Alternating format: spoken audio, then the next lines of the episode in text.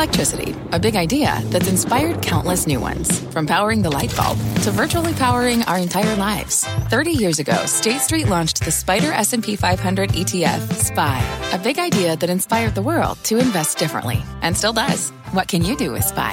Before investing, consider the fund's investment objectives, risks, charges, and expenses. Visit ssga.com for a prospectus containing this and other information. Read it carefully before investing. SPY is subject to risks similar to those of stocks. All ETFs are subject to risk, including possible loss of principal. Alps Distributors, Inc. Distributor.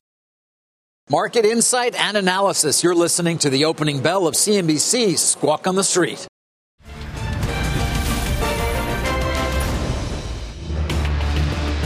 Good Friday morning. Welcome to Squawk on the Street. I'm Carl Quintanilla with Jim Cramer at the New York Stock Exchange. David Faber has the morning off. S&P trying to hold gains for the week.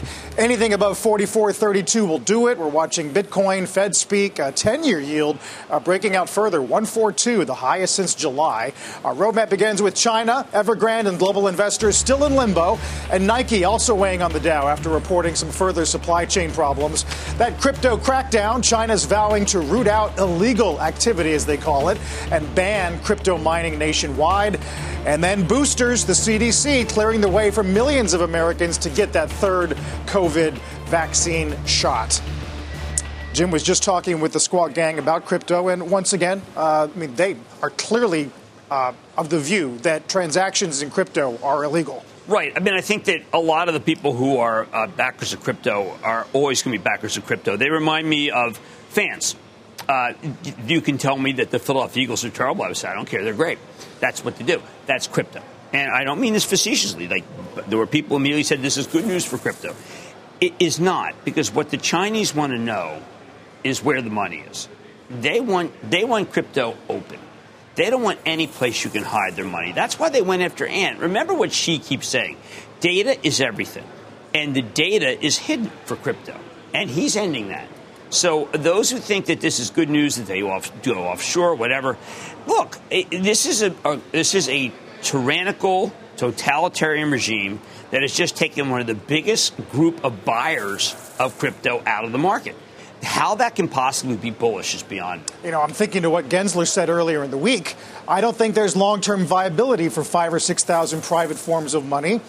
Maybe that maybe he's taking into account how other governments are going to view this long term. I think so. Now there are a lot of people. I mean, look, my old my old friend uh, uh, Anthony Scaramucci was saying, look, Coinbase is going to win in this fight against Gensler.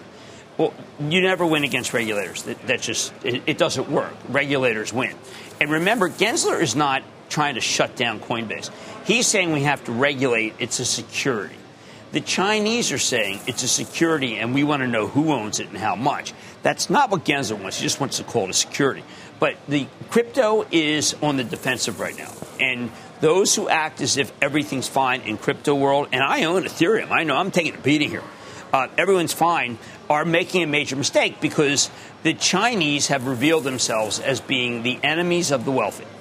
It's like the old way that the communists were. And if the wealthy are hiding their money in crypto, they will be found and they will be re educated. Uh, Jim mentions Coinbase, and cl- clearly that back and forth between the company and the SEC is something we're watching. This is what Gensler said regarding engagement with the industry. I look forward to further engagement with the companies in this space and the market participants. And it's really about how we bring basic investor protection uh, to protect people against fraud and manipulation. And this is an area that's been rife with fraud and, and abuse. All right, that's from our conversation with him uh, yeah. on the 15th. I mean, if you speak to any, I speak to all the cybersecurity companies. They all come on uh, Mad Money.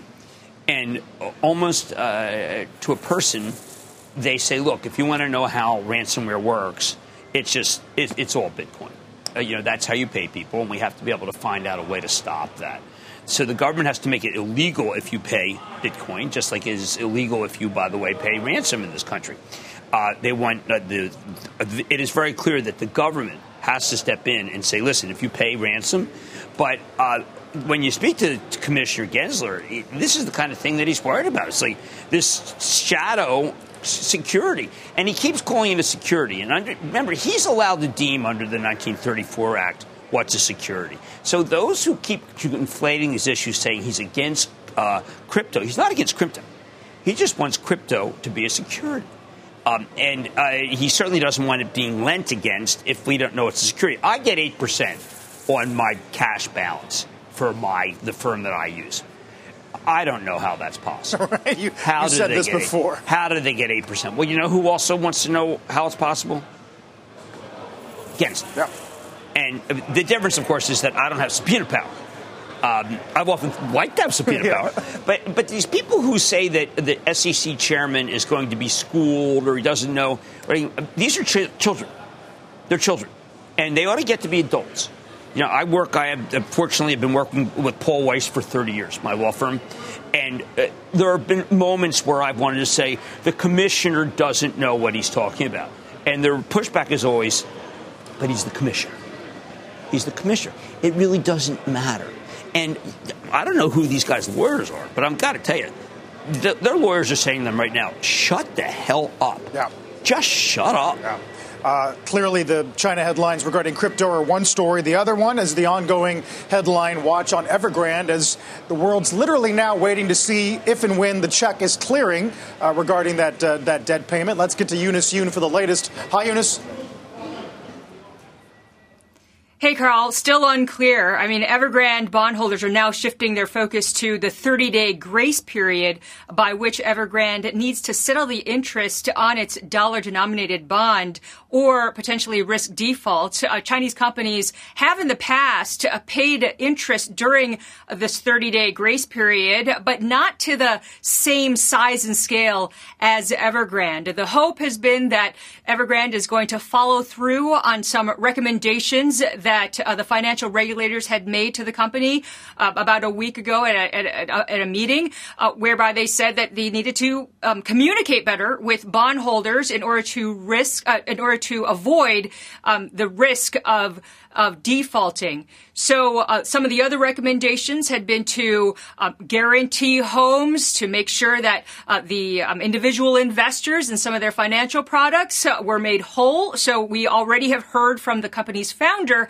in the past couple of days that those are some of the recommendations that they intended to follow through on. Now there has been more sign of stress in uh, the Chinese property sector at large, as well as at Evergrande. Evergrande has now lost a shareholder. A Chinese estate says that they're not going to to um, have a stake uh, in the company um, any any longer. Also, um, in some Chinese media reports, there were uh, reports that land auctions have gone unsold in Hangzhou, which is the base of Alibaba, and also seen for a long time as one of a, uh, the best cities to um, buy real estate. And then a, a local office of the developer, Sunac, is appealing for policy assistance. So we're starting to see, uh, Jim, some of these signs of stress. Probably one of the reasons why we have the central bank once again injecting liquidity into the banking system to try to stabilize concerns in the markets as well as for the economy as always, Eunice, to the single source of truth about China. And I do think that they are basically uh, saying, listen, we have an FDIC for the individuals, but there's no FDIC for the for the uh, wealthy. Uh, but the one thing I wanted to point out, under the item called "Wag the Dog," my friend John Ellis, news items by John Ellis, did point out that yesterday uh, China sent two air two Air Force incursions close to Taiwan. And uh, this was the largest number of Chinese planes to enter since uh, June. Um, and I wonder whether, when we say wag the dog, uh, are the Chinese going to feel this is an interesting time to make the squeeze on Taiwan? It certainly makes it so that we focus less on Evergrande and more on, on military ambitions. Well, the, the Chinese have, uh, for quite some time now, uh, tried to uh, have been make, sending the message that Taiwan is definitely part of China. And um, as you well know, uh, there's a Quad summit that's coming up in the United States, where President Biden is going to be meeting with uh, leaders from um, from India, from Japan, uh, making sure that you know that, that the U.S. Um, is able to uh, stabilize its relationship with allies in the Asia Pacific region, which China uh, doesn't look kindly upon. So, um, you know, there's a lot of geopolitics here, uh, Carl, but China definitely wanting to send that message uh, to Washington that uh, they don't want uh, Washington or anyone else to um, in any way try to split uh, Taiwan from China, which Beijing believes is part of China. and um, and needs to always be part of China. Yeah, the ripple effects on that one, uh, Eunice, uh, roiling even uh, Europe. Uh, and France and Australia, for example. Uh, we're watching that as well. Eunice, thanks. Uh, Eunice Yoon in Beijing this morning. Nike's going to be the uh, one micro story of the morning, dropping in the pre market. Supply chain challenges continue to hurt the retailer. Inventories flat, Jim, because of elevated in transit inventories, and it's weighing on names like Under Armour today, too. There's a very interesting dynamic developing with Nike. There are people who say it's supply, supply problems. Uh, obviously, they had problems making Viet- in Vietnam, COVID. And then there's the actual number. I'm going to side with the bears here. In Greater China, revenue grew 1% on a currency uh, neutral.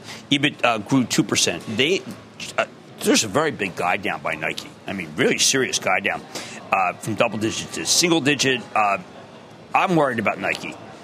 I'm worried about Nike because this China number, which they are portraying as being a supply problem, I think is a demand problem. Now, I think that you can argue, argue that other places around the lo- globe, it could be a uh, they, there's just not enough product.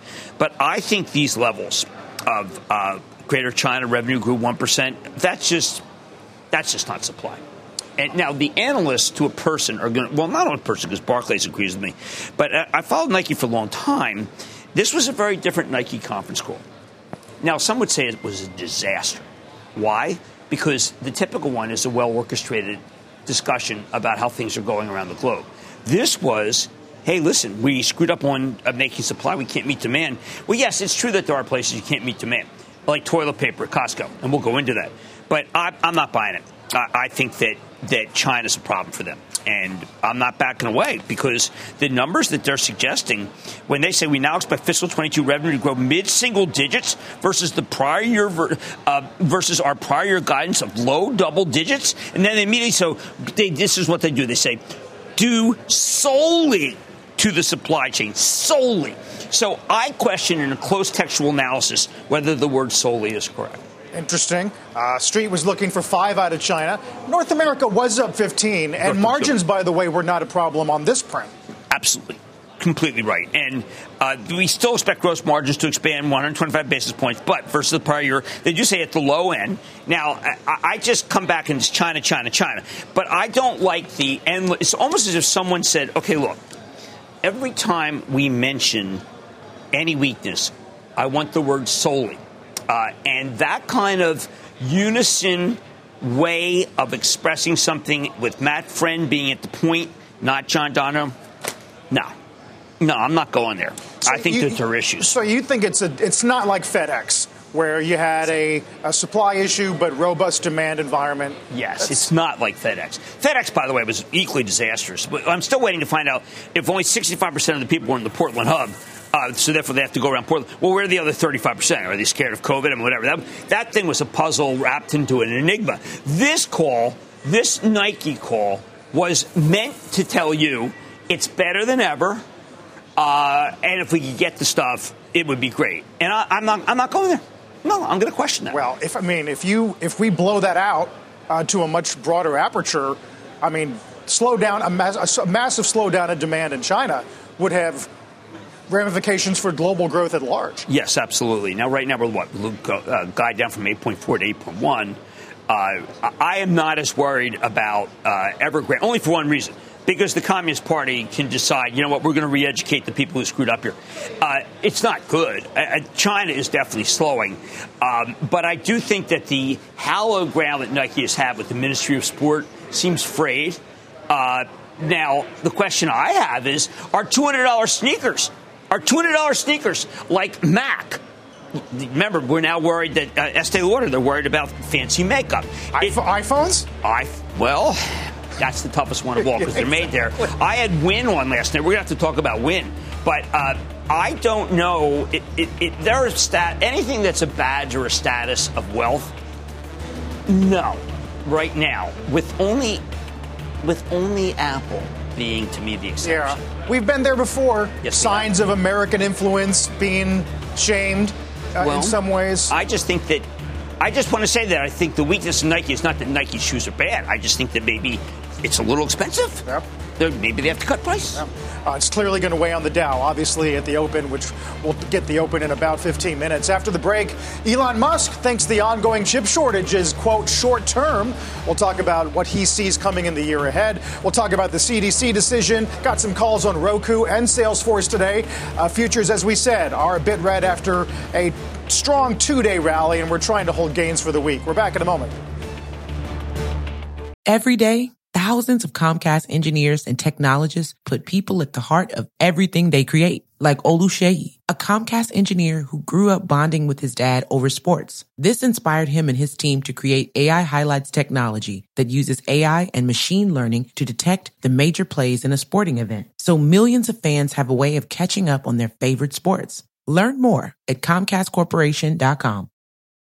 Let's get straight to the point. You want to grow your portfolio to fight rising costs of inflation or pay off your debt or anything standing in the way of you and financial freedom, right? Yahoo Finance, our sponsor today, can help. For more than 25 years, Yahoo Finance has been helping great investors like you. Whether you're a seasoned investor or just looking for tips, Yahoo Finance makes it super easy by putting all the tools and data you need in one spot. Yahoo Finance takes a holistic look at the financial news cycle, including breaking news, original editorial perspectives, analyst ratings, independent research, customizable charts, and more. You can securely link your brokerage accounts for a unified view of your wealth, including 401k and other investments. That's how Yahoo Finance gives you insights and helps you take a look at your wealth in its entirety. That big picture perspective is what great investors need. For comprehensive financial news and analysis, visit the brand behind every great investor, yahoofinance.com, the number one financial destination, yahoofinance.com. That's yahoofinance.com.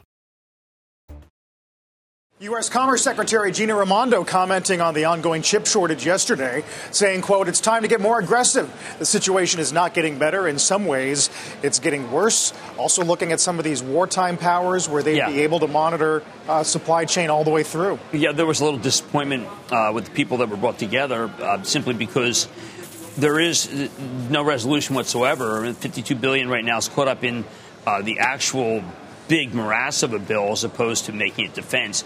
Uh, what's lacking, I think, is, is Defense Department. They're just not. They're nowhere.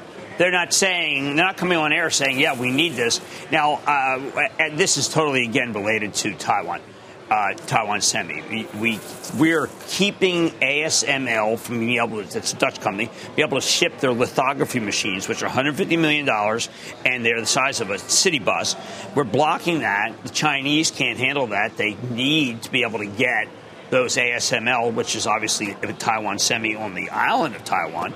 And in the meantime, we're sitting here trying to figure out, well, how do we uh, build a, build foundries when I think there's going to be tremendous pushback because you have an outfit like Global Foundry, which makes uh, military uh, chips in New York. Let's say it comes public. Well, then I think that people are going to say, well, wait a second. Why are we giving money to these companies that are also rich? So we're at a stalemate. And the stalemate can only be broken by, I think, the military saying we are very worried that we are not that our chips are going to end up being made by the Chinese, and that's what they have to do. But the, the military is so tone deaf on this; it's really extraordinary. And, and it, it, you know, General Mattis, when he in the beginning of his book, when he was Secretary of Defense, talked about Taiwan. And, and you know, basically said, look, you know, this was something where the Chinese lied to Obama immediately, and he used, he used those terms. And we all kind of think, you know what, don't worry about it.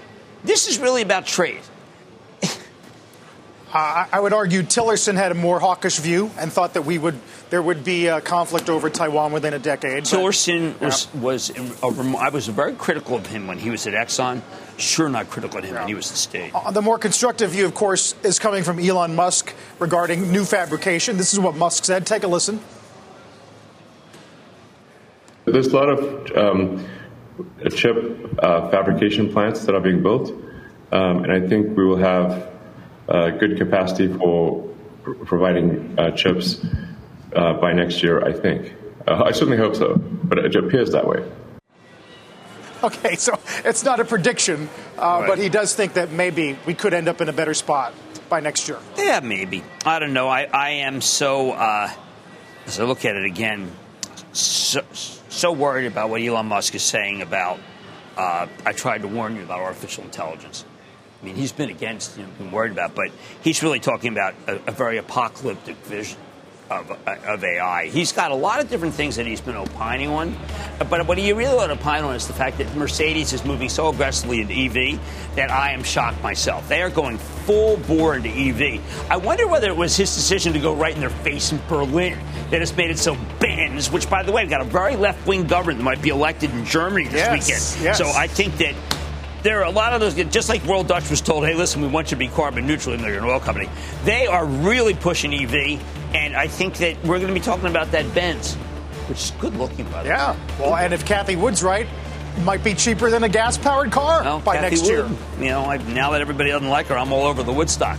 We're going to talk about some of it selling a little Palantir and a couple other things. We'll get Cramer's Mad Dash, countdown to the opening bell on this Friday. Take one last look at futures before the opening bell in about eight minutes. People today can spend half their lives over 50.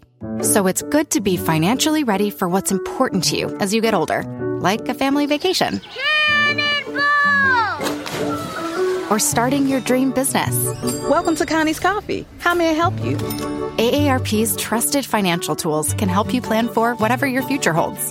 That's why the younger you are, the more you need AARP. Start planning today at aarp.org/moneytools.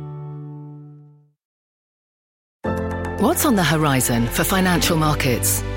At PGIM, it's a question that over 1,400 investment professionals relentlessly research in pursuit of your long term goals. Specialized across asset classes, but united in collaboration, our teams provide global and local expertise. Our investments shape tomorrow, today. Pursue your tomorrow with PGIM, a leading global asset manager. Let's get to Cramer's Mad Dash before the opening bell. A Couple of price target hikes on Costco. Sounds like you might be one of them. And it's right. The CFO, Rich Galanti, runs the call. He schools you. I mean, not like the way Coinbase tried to school it. Chairman of the SEC, ill advised. He actually explains how they work every call. Why does he have to do that? Because the analysts who cover it never seem to get it. This is not a margin play, it's a top line play. And that's why this company has been so amazing. They cut their prices and cut their prices and cut the prices so you become a member. The members are really growing. They're going to add a second China store next year. That's going to be big. They're going to Auckland, New Zealand. Apparently uh, doing quite well. But the main thing here is, is that while there are shortages, while they, they themselves have had to put some uh, bath, tissues, roll towels, Kirkland signature water, I love that, high demand cleaning related SKUs on uh, uh, allocation because of Delta, they are crushing it. And they're crushing it because they are offering the best value. Uh, they're paying their people more. It's a joy. And it's it's just a joy. This when you know how like a lot of these retailers say like our team and our associates. No, no, these guys they all play together. It's a remarkable quarter, and Galanti is a genius. People who want to understand business, read this guy. He's a genius. Well, it all goes back to Sinegal, too. Yeah, I mean, Galanti once I, I questioned about paying, you know, that Caymus wine was $10 under where I bought it. He says, well, if you understood business, you'd understand why we do that, as opposed to like explain it. And I'm just like, oh, okay. They're very plain spoken. We're gonna Yes. watch. We're gonna watch Cost at the Open, uh, which is in four and a half minutes. Don't go anywhere. I think ultimately the director did the right thing overruling the advisory committee. Uh, remember, it was a close vote as well. I think it was a 9 6 vote. So it wasn't like it was a resounding vote that uh, people who are at risk from occupational exposure should be denied the boosters. So I think it was the right decision because there's a lot of healthcare workers who were vaccinated last December or January who are already getting boosters. Former FDA Commissioner Scott Gottlieb earlier today on Squawk Box talking about that uh, overrule over at the CDC. Sounds like you agree. Yes, I think that once again, Dr. Gottlieb is true north. He, he, he was questioning like, why the 60 cutoff, and I think that he does more work than anyone, and was uh, basically saying frontline people are, are going to get it. Uh, frontline people are getting. I, I don't know about you. I mean, I, it's just daily that I hear breakthroughs, and they tend to be people who uh, got it in January and February, I got their Moderna, their Pfizer, but fortunately not hospitalized. But I do think that what there was just an amazing interview this morning with Squawk, where he basically just, and he lays this out in uncontrolled spread, that we we took a process that was meant basically for pediatric regulation and grafted on it COVID, so much of what's still playing out is just not as is suboptimal. The book is so amazing. I'm, yeah, we're all looking forward to looking at it. Uncontrolled spread, uh, getting great reviews from Dr. Gottlieb. There's the opening bell and the CNBC real-time exchange at the big board. It's Clearwater Analytics an accounting and analytics software provider celebrating an IPO at the NASDAQ. It's Cue Health, maker of COVID 19 tests, also celebrating an IPO. By the way, U.S. cases down 17% in the past week, thanks, Dr. Topol. Well, although deaths uh, still elevated yes, as they lag. Dr. Topol, of course, a must follow. He was on Mad Money last week. Again, talking about where's the peak, when's the peak. And I, I do think that we are peaking, which is one of the reasons why a lot of people are buying stocks. Uh, I do think that the question is um, uh, we're peaking state by state. So, I mean, I was doing some work on Oregon yesterday. Definitely peaked. Mississippi, not peaked. I mean, it literally is the this great debate. But I do think that the opening of the borders was the signal that we are over the hump. That that was actually, I think, the right move. And I am bullish on the idea that this thing is running its course. I, I do feel that there are people who have Johnson and Johnson who are concerned, my wife included. Uh, but I do think that if you've got two you feel like you can go out and yep. do things. And we did not hear about major outbreaks. We've had, what, two weeks in the NFL? That's true. It's 70,000 people together. Where are the outbreaks? Uh, it's very true. Uh, even states like Tennessee and West Virginia, uh, which are at the top of the list in terms of per capita cases, are making improvements. Yes, By the way, news. Goldman took a look at the, the travel uh, restriction loosenings that you mentioned. They say it could add another 10 to 15 percent of lost spending from, uh, from tourists and maybe add close to 100,000 jobs we, if David were here, we'd talk more about uh, out of Merck. But B of A says antivirals, quote, could be a game changer I agree. at this stage. And I do think, I mean, Dr. Gottlieb here right now, I know he would uh, be, be talking about how exciting that is. Uh, Deutsche Bank says 16 out of 20 years you buy Delta. Uh, that's an interesting idea. If you believe what we just said, Delta is a good way to uh, I to play it, so to speak. Uh, I've always felt that the problem with playing uh, COVID is you sit there. The only guys other than Gottlieb who's been right about it is Jay Powell, who said, "Look, you know, you know, a couple months ago, he said, look, I'm worried." And people said, "Like, what's he worried about? I'm going to Disney World." And of course, he actually nailed it. I do believe that the idea is sinking in that it's the flu for people who are vaccinated.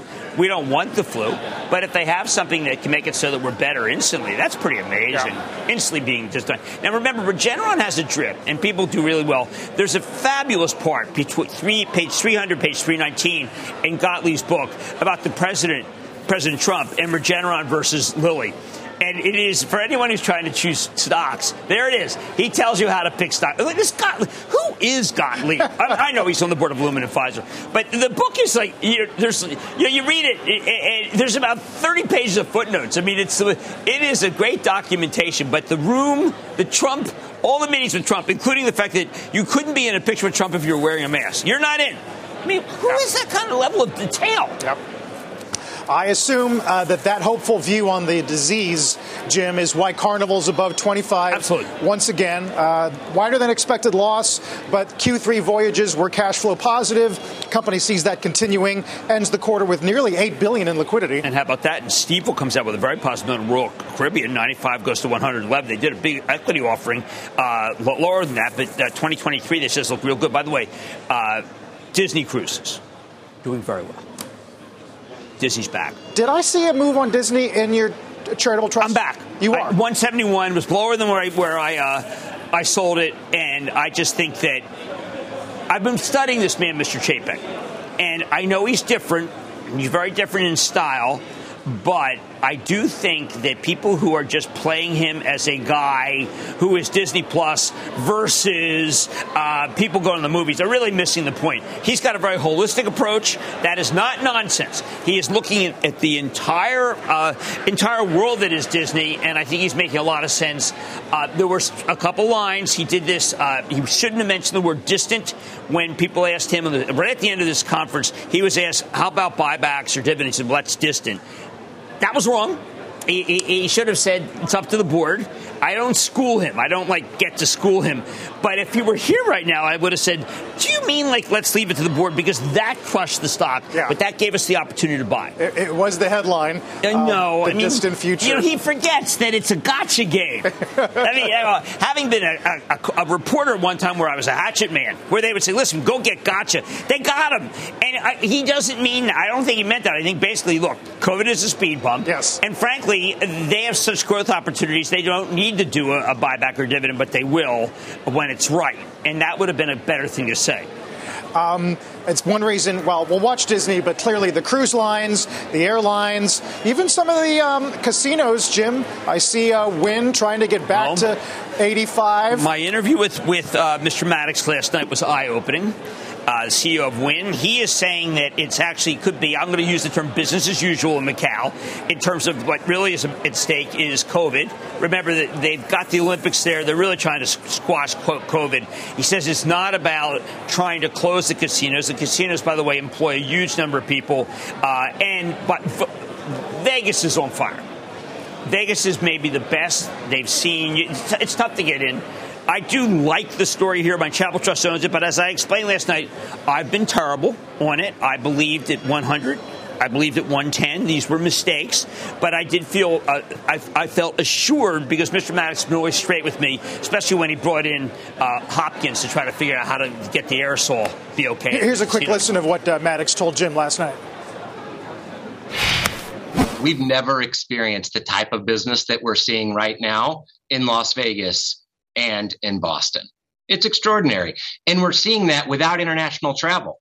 Just this week, when it was announced that if you, you can come to the United States if you're vaccinated, we had reservations from the UK spike from effectively zero to hundreds a day. People are wanting to come to Las Vegas and have a good time. hundreds a day in one in four five days. I mean, I, I think that we're misjudging European travel. I actually thought about Macy's. I actually said Jeff Gennette has been always saying, "Listen, if they open European travel," and I think Jeff's doing a real good job. I, I you know, to, I, after I heard Wynn, I said maybe we should be thinking about Macy's. I got try to get Jeff on uh, because he uh, he is uh, such a straight shooter. But Maddox, I I think when you go back, if you look at the uh, call five years ago with Steve Wynn, the, no longer running, but Steve Wynn attacks the the attack, attacks the Macau government, as many as basically attacking the Chinese communists, saying, "Listen, we're like the biggest employer. I mean, what are you doing?" And the, the PRC folded like a cheap suit because of the number of jobs.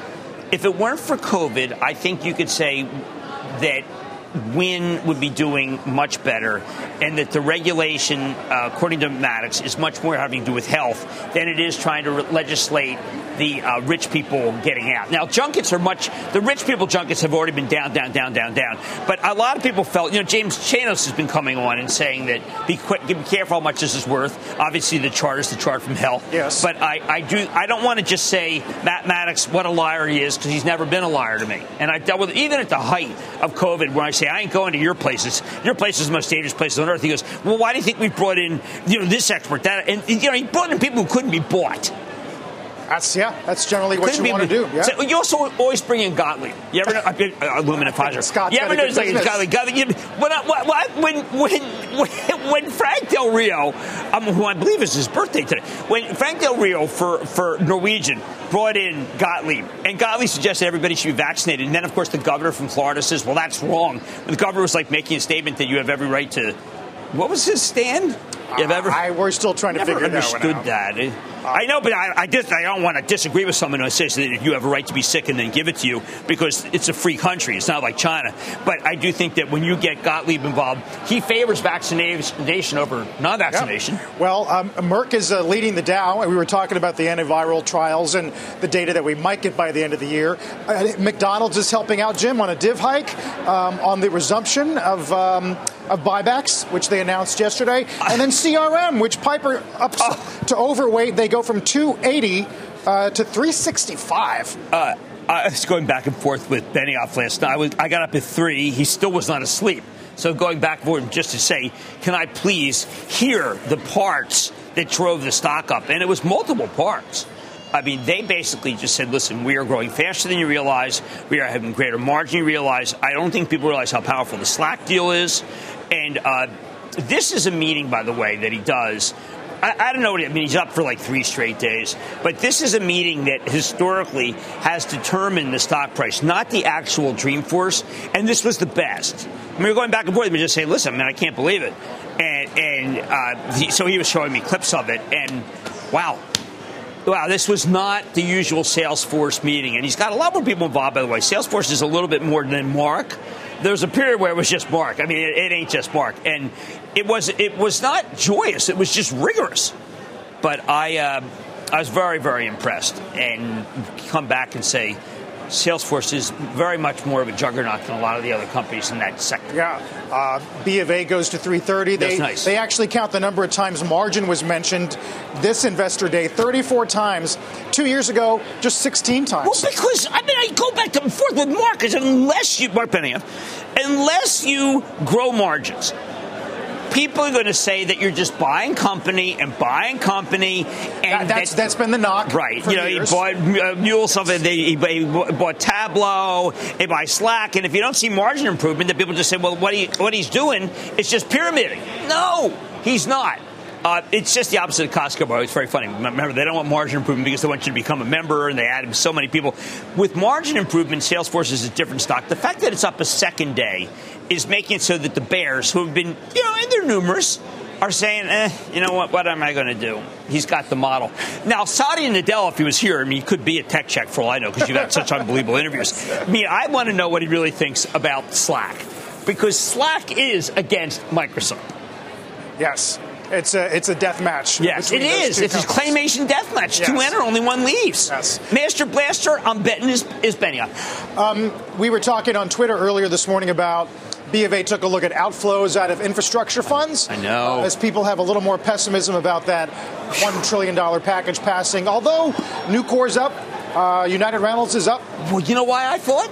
Because then from your great tweet, I realized that's why Nucor was down. I mean, going back and forth with Nucor, uh, uh, Leon Topalian, who's such a good CEO. I mean, remember, people looking for 22 this year and then 11 next year because no infrastructure. If they can even do 15, the stock will be much higher. But when I saw that, I realized that now I understand why the company could raise guidance and yet the stock go down. It was the outflows. That was a fantastic statistic. Uh, a lot of the retailers getting smacked on the heels of Nike, Jim. Uh, the Under Armours, the Gaps. Is this does this provide any opportunity here? Uh, uh, despite what you've said about China demand. Um, uh, Williams Sonoma has done a lot in terms of. Uh, I think that Laura Alber's probably done the best in terms of uh, getting. Getting supply here, if you believe Nike that supply is an issue. Uh, uh, by the way, Costco has now rented. They are now renting in the business of containers.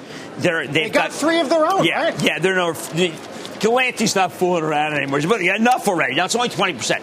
But he has just said, "Listen, we had to go buy. We had to go rent some containers. We can't have this anymore." And you know they got thousands of I mean written container ships. Uh, He's just everyone's going to have to do that eventually. Oh, what people don't realize, by the way, we used to fly a lot of planes to Taiwan, to Singapore, to China, but we've, you know, obviously that, that traffic has been cut down dramatically, but it was in the cargo hold that a lot of stuff was sent. And that, that went out, so then you had to send it by ship. But I love the fact, I mean, oh, by the way, there's this moment where Galanti says, oh, he's having fun here, by the way, because he does that. He goes, oh, I want to stress supply, he goes, from a supply chain perspective, the factors, here's what's hurting them. And he goes, well, let's see, it's only port displays, container shortages, COVID disruption, shortages of various components, raw materials and ingredients, labor cost pressure, trucker, trucker driver shortages, trucks and driver equipment. And then he says, basically, it's a fun time to be in the business. It kind of reminds me of what Carol Tomé of UPS said last night on Closing Bell. Take a listen to this. You go way upstream, manufacturers were, well, they were running lean manufacturing, they were running just in time inventory, which worked very well until the pandemic hit. When the pandemic hit, manufacturing slowed down. And then when the world started to recover, the demand outpaced the capacity. So we found ourselves with a lack of supply. We found ourselves with capacity constraints on ocean freight and air freight. And then when the products finally get here to the United States, well, they're jamming up in the ports. From just in time to just in case, Jim. Yes, that's exactly right. Well, we realized that Ford and GM, I mean, they would be putting up unbelievable numbers had they had the chips that they need or and cooperated more with some of these companies like an Avnet or been closer to Global Foundry. Now, I, what I thought was amazing during that interview, I was watching you. I was watching UPS closely. It was going. It was at 187, then 187.10, then 187.8, and then went back down. And the reason that people sold UPS is because they just think that Carol Tomé is as dumb as FedEx. When I use that term loosely, well, actually rigorously, because the FedEx conference call was a disaster. And I love the FedEx people, but they've lost control of the situation. I don't think Carol Tomé has. Yeah. Uh, FedEx is co- historically really conservative on guidance, but there was a mess, as you point oh out. Oh my God, that was one of those calls where it's like, guys, throw in the towel. It's like, oh, please, like you. Yeah, I don't watch the Ultimate Fight, whatever that thing is that's owned by Endeavor and Ari. I think you're yes. the fan. I, lo- I, love you, Ari. I love you, Ari. but it was like, is there a towel that can be thrown in? It's like, okay, that's it. We're just done this call. We're going to take a break. We'll come back to you tomorrow. I mean, because it was that bad. It was that bad a call. One last story, Jim, and that's Vail Resorts. It's up 40 bucks in a week as uh, they announce um, sales for the season up 40% on units, a big capital plan. Right. It's going to be apparently a good ski season. A safe place to go outside, just like people feel about football outside. It's just, it is what people want. That's one. But by the way, that's another reason why I like Laura Alber Williams so much. She's got a great outside line. RH also. You know, you mentioned that McDonald's. That's inside. So that's the one that's most critical. I got to do more work on that. Yeah. Oh, well, they've done a lot to change this, change the store. A lot more drive-through. Yes. A lot more delivery. A lot more mobile, which you've been after them to do for years. Well, I think Chris Kempczinski, I think he's very quietly making the place a little more exciting. Yeah. Uh, so Dow's trying to get back to the flat line. Uh, we're well off the opening low. Let's get to Bob Pisani. Hey, Bob. Hello, Carl. Happy Friday. The low print was the open, folks. 44.30, and we're practically even. In fact, we're basically even for the week. The S&P is up about 0.3 percent. Who would have thought it? Uh, uh we have had tremendous amounts of volatility and not a lot of movement when the day is done here. Take a look at the sectors. Defensive tone to the opening, uh, two to one, declining to advancing at the open. Uh, but banks doing better. They've had a great week overall, one of the best weeks in a while. Consumer staples, utilities, see the defensive tone.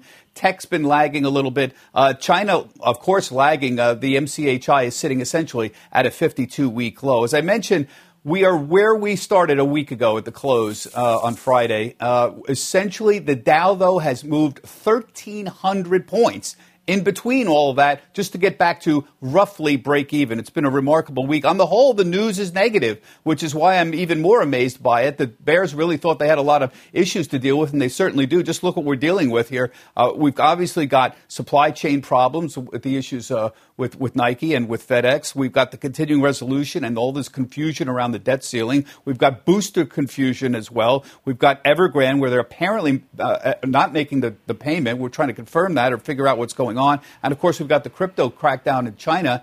Uh, and that's now affecting uh, the blockchain. Blockchain assets, and there's not a lot of them, but they've been doing pretty well this year, holding on. But you see uh, MicroStrategy trading down a little bit, Marathon Digital, Coinbase, also a little bit uh, on the weak side, Galaxy weak. But on, on, the on the whole, blockchain assets. If you look at BLOK, that is the main uh, blockchain crypto uh, ETF, BLOK, has been sideways uh, for most of the year, uh, and uh, it's down a little bit today, but doing. Uh, uh, generally has held up very well. As for Nike, I think what, what, we all need, all we all want, is a little bit more clarity on uh, what the uh, what's going on with the supply chain. Obviously, the lower guidance here and the revenues uh, not going to be up as much. But the key point is business was great, and they have emphasized that. And I think that's the key story here. Vietnam, Indonesia is already coming back online. Vietnam, according to what they're saying, is already also coming back online. So again, this is manageable. Remember that big, you see that huge move up in Nike? They had an 80% beat at their last earnings call. So the stock essentially, you know, went up rather dramatically from 130 to about $170 at the top. And you see it's off of that. But uh, the key thing is business is going to be looks like remaining really, really good here. Uh, as for the major sectors for the quarter, we're closing the quarter out, and the key story is growth still dominates. So technology and healthcare, which is healthcare tends to be growth oriented, along with computer uh, communication services, all doing really well. And the more defensive or the cyclical sectors like industrials and materials a little bit on the weak side. But Carl, all this is very much in, in flux. Uh, I think the peak everything story is still very valid. We haven't mentioned it in a while. I think it's a lot easier to make a case for the bears right now that the markets ought to be a little bit lower, and I think it's harder right now, given the things to deal with, to make it that it should be a lot higher. Remember, Carl, S&P is up 40 percent in the last 12 months. Carl, back to you. All right, Bob, thanks. Uh, Bob Pisani. Coming up in the next hour, do not miss billionaire Jared Isaacman. As you know, the commander of that first all civilian crew to reach space. First, though, keep an eye on the bond report, treasuries. Uh, a lot of discussion about the 10 year yield moving further into a breakout. We got above 145 briefly this morning, currently right below it. VIX close to 19. Uh, most sectors are, in fact, red, but financials, utilities, and staples are helping out. We're back in just a moment. As we put the week into some context, uh, travel has really appeared to break out, especially on airlines and hotels. Expedia is going to be your number one gainer for the week. And then, of course, we mentioned Salesforce and their investor day, the reaction to that, along with the renewed interest and ongoing interest in energy. Devon, of course, ConocoPhillips says uh, crude oil is going for five weeks of gains. Coming up next, it's Stop Trading with Jim. It's time for Jim and stop trading. Okay, on the 28th Micron reports, and the long knives are already out. We got three different firms saying be very, very careful going into the quarter. Reminds me of what happened with FedEx. They said be very, very careful, and then people said, ah, it can't be that bad, and it was. Uh, Micron, they've got uh, worries there about pricing in DRAM. I happen to think Micron's a very, very good company, but it does have long cycles, and they're not making those chips that we really need. Whoa. Okay, that's, so be careful. That's going to be one of the prints of the Be week. careful. That will be. And uh, for tonight, I've got GoodRx, which is offering actually real good health information on the web. I like GoodRx very much. I've used it a lot. And Ivy Zelman, who's the dean, the queen, whatever you want to call it, of housing, who's got some uh, critical statements. He has a new book out, which I love, by the way. Women who want to cla- crack the glass ceiling. I'm giving this to my kids. It's pretty amazing. That's great. She's certainly done it. Uh, Jim, we'll see you tonight. Thank you. Uh, Mad Money, 6 p.m. Eastern Time. You've been listening to the opening hour of CNBC's Squawk on the Street. Earning your degree online doesn't mean you have to go about it alone. At Capella University, we're here to support you when you're ready. From enrollment counselors who get to know you and your goals, to academic coaches who can help you form a plan to stay on track. We care about your success and are dedicated to helping you pursue your goals. Going back to school is a big step, but having support at every step of your academic journey can make a big difference. Imagine your future differently at capella.edu.